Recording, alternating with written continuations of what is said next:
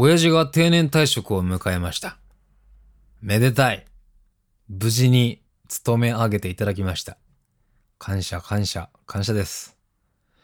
緊急事態宣言がギリギリで東京を開けたので、久しぶりに実家に、ほんと一泊二日の短い時間でしたけど帰ってきて、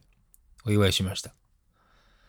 親父は消防士で、もう硬い昭和のステレオタイプな頑固で心配性の親父なんですけど、そんな親からよくもまあこんなチャランポランな長男が育ったなと自分でも分析します。はい。姉ちゃんがいるんで久しぶりに合流して一緒に退職祝いをしました。プレゼント渡してケーキ食って赤飯食ってっていうね。写真撮ったり、甥っ子も来たり、うん、じいちゃんばあちゃんとも会えたし。うん、楽しかった。我が家はね、ケーキだろうがケンタッキーだろうが赤飯が出ます。多分俺が赤飯好きだからだろうけどね。はい。なんか、うん、親父が嬉しそうな顔してたんで、ああ、よかったなと思ったのと同時に、なんか、表彰なんかもされちゃって、うん、改めてすごいなと思いました。うん。親父すげえなと思ったのと同時に、もう支え上げた、支え続けた母ちゃん。本当にお疲れ様でしたと思いましたね。本当に思ったね。うん。俺3時手前にもなるとそう思うんでしょうね、きっとね。大学生の頃は感謝してるつもりでも感謝が足りなかったのかもしれない。はい。ただ、親だろうが兄弟だろうが、俺はこうならないぞという部分があったりするんですが、なんだか似てきてしまうんでしょうね。ああ僕も頑固だと言われることが増えて、ちょっと改めなければいけないなと思っていたりもします。あの、浜松で暮らした最後の1年、いや、高 3?18、17歳、18歳の1年間は、大学進学ではもう大揉め、すったもんだの大騒ぎを1年しました。なんか行きたい大学なのか、東京に行くのかみたいな、そんな話で。うん。でもなんだか、なんだかというか、うん。親の金で4年間、就職までの猶予期間をもらったような大学生活を送って、その4年間でなんとかデビューまでこぎつけて、この春で上京11年目。最近は低温調理を覚えて、一人暮らしを大満喫してるんですが、このままでいいのかと思っちゃったりもしますけどね。あデビューしてからの方が東京での暮らしが長くなって、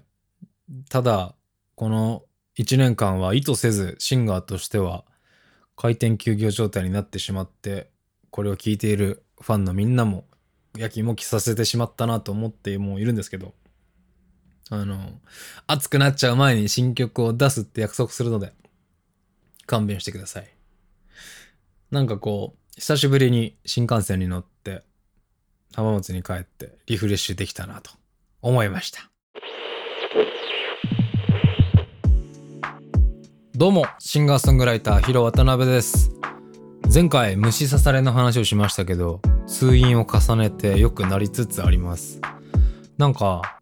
その虫が噛みついた毒素よりもその傷口からばい菌が入ったことによる発熱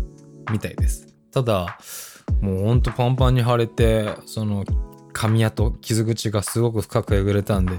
後には残るかもねと言われてしまい、うん、残念ハーパンでも隠れる位置なんでねよしとしましょう首じゃなくてよかったうん至って元気になりましたでなんかあの、桜も東京は散り出していて、急に暑くなってます。今日なんかほんと夏かなって感じでアイス食べましたけど。まあ、単純だね、俺はね。あったかくなってきて気分がいいです。冬が好きって公言してるんですけど、この、暖かくなることによる気分の良さと、あとは番組が変わったり、手帳が変わったり、まあ手帳っていうかまあ俺はデジタルだけど、カレンダーが変わったり、そういうなんか前向きに思わせてくれるものを錯覚だったとしても真に受けて、ね、いいスタートダッシュを切りたいなと思いました。だから、インスタグラムとかに前向きで明るいカバーでも何でも歌ってるとこあげなきゃいかんなと思いました。村上圭介くんはカバーいっぱいインスタ上げててね、もう彼と最近ちょこちょこっと会って、インスタネタがない一年だったよね、なんて話をして。うん、彼はすごいです。もう、整頓されたインスタの画面にカバーがわかりやすく並んでいていいなと思いましたけど。えー、ケイちゃんのファンクラブのコンテンツにお呼ばれして、喋ったりなんだりしてきました。えー、ファンクラブの人は見れるみたい。うん。逆にケイちゃんも俺の SNS 出てくれるよなんて話をしたので、近いうちに実現できたらななんて思ってるとこです。うん。彼を見習ってね、